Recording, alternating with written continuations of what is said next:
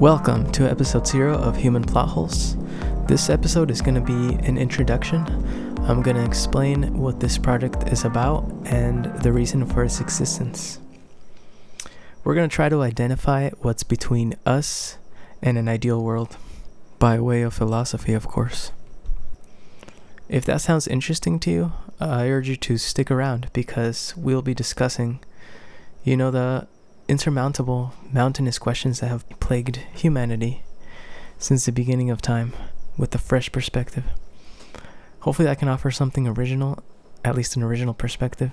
And if you find similarities between something that a philosopher of old has said in the past and something that I say, perhaps that's proof of some overarching objective truth. Because when you find objective truth and try to describe it, maybe only the words are different, but the idea and the ideal of truth remains the same. The purpose of this project is not to make appeals to authority. I'm not going to be name dropping not constantly. Uh, as dead philosophers and great people of the past, present, and future don't really need or want the credit. They just simply want their ideas to be known, I think. Philosophy should be simplified and accessible. It should be practical and applicable to the real world, or else I think it's useless. Ideas should be open source and free and as if that's if we want to evolve as a species. People usually think that there is some like barrier to entry regarding philosophy but it's really as easy as can be. If you're asking the question why then you're practicing philosophy. You know maybe even you can say that children are better natural philosophers than adults nowadays most of them because really what i think makes a philosopher, you know, that inherent quality is curiosity and enough curiosity to ask questions and actually want to know why things happen, not just how. Truth, I think it's something to be passionate about, something to search for, something that can be had, it can be grasped. And if found, you know, if if you go on a journey of looking for truth, I think you'd start developing something like a sixth sense for the thorough quality or this inherent wisdom that truth contains. I really believe that there's beauty and simplicity in truth over rhetoric because really, how much of what you think you know is true? Can you honestly say you understand everything or even a little bit about what the true purpose of our existence is? How much do you actually have to assume to go on about your daily life? This project is a labor of love. A little about myself. I'm passionate about the search for truth. I feel like it can be contagious. I feel like there is reason to be endlessly optimistic. I'm personally endlessly optimistic. I'm a humanist. I believe in humanity, and I believe in our eventual victory over ignorance and darkness. If this project had another name, it'd be something like Practical Idealist.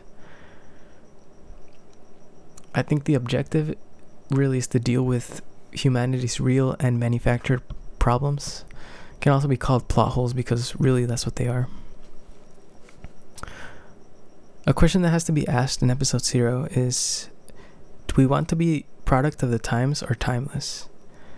Many people today spend their time, you know, because it matters how you spend your time.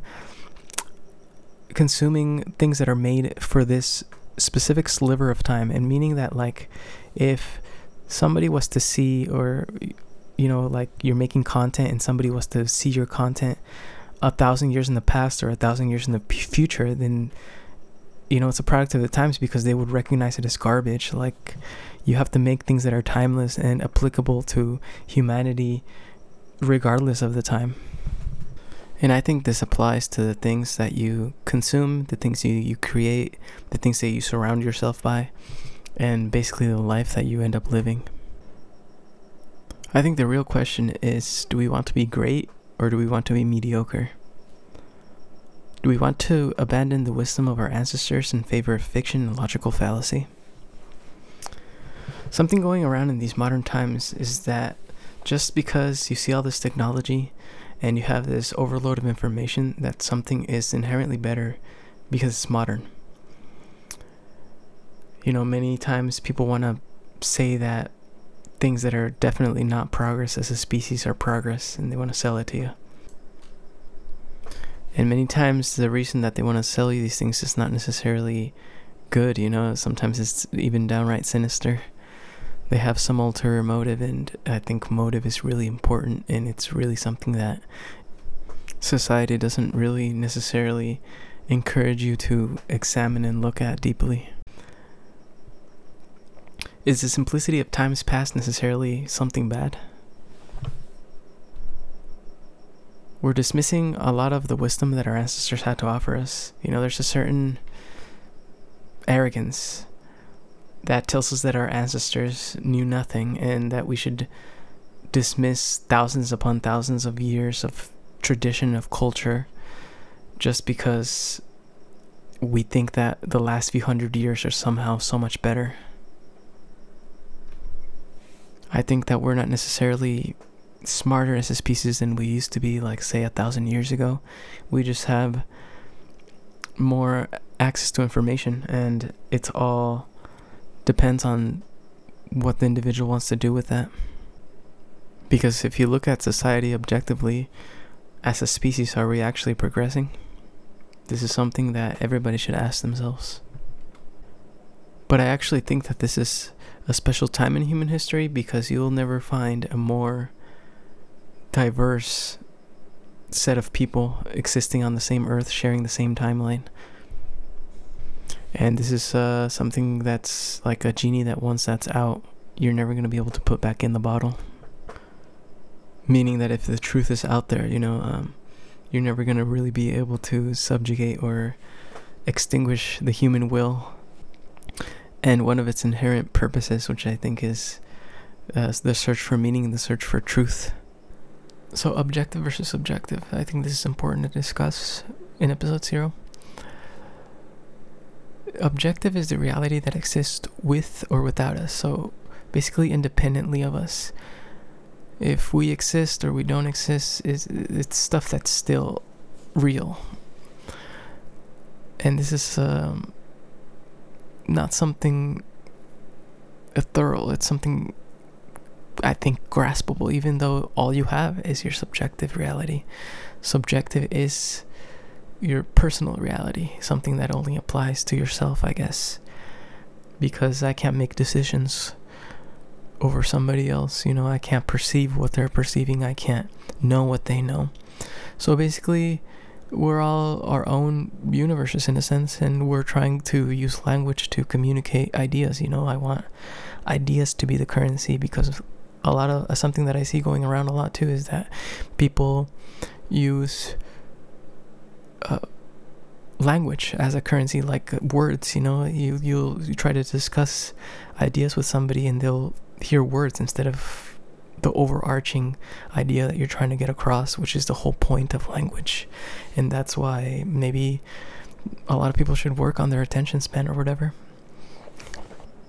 What I mean to say is that many times um, words have emotional charges and people are very easily distracted by that but there's absolutely no way that we can leave our subjective experience our way of communicating and get rid of that completely. So we have to be very sanitary with our emotions if we want to actually discuss anything close to the objective truth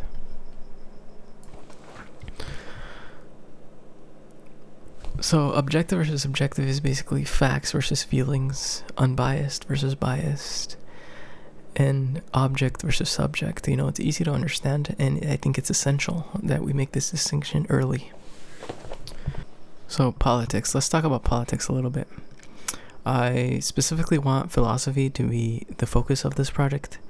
I don't want to purposely avoid politics because they're related, obviously, but I don't want to derail from philosophy because it's the root. And if you were using that analogy, I think you can think of um, politics as a fruit. I really think that philosophy is a more direct, to the source way of collectively changing our reality.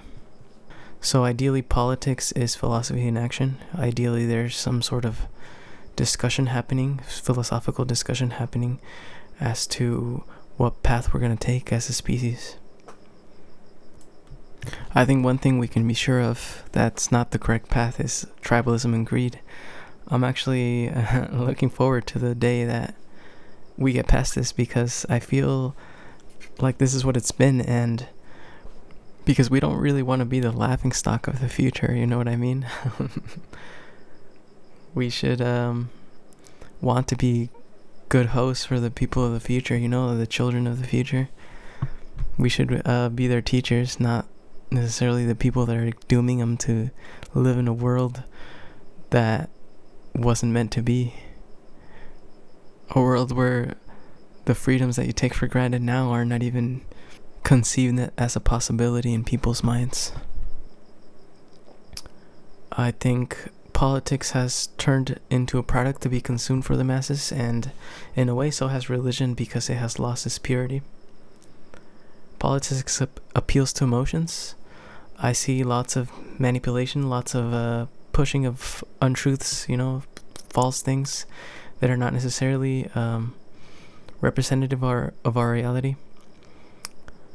And politics doesn't necessarily have like a reverence and respect for truth like philosophy does. If you look at things through the lens of philosophy, I think um, false things are a lot m- more obvious. There's actually uh, like a recognition of truth for what it is. Because nowadays, what you see is that truth and untruth are being put on the same level, and it's, you know, for the average person, it's very hard to tell what's going on, basically. It, it turns a lot of people off. And I know that not everybody's meant to know everything, but uh, the truth is like, you know, like a beach ball in a pool. If you try to bury it, the harder it comes up. Uh, this format was chosen on purpose. I think philosophers of the past would have chosen an interactive format if they had access to it, much like this, because I hope that I have something to teach, but I also know that there's something to learn from the interactive aspect of this project. So please take this as an invitation to join the conversation. If you think that you have something valuable, some valuable ideas to offer. If you still have doubts, questions, or want to support this project, feel free to visit humanplotholes.com unless you're here already. Hopefully, we can change people's minds and ideals through philosophy, and therefore change our collective reality while getting closer to the objective truth as we discussed earlier.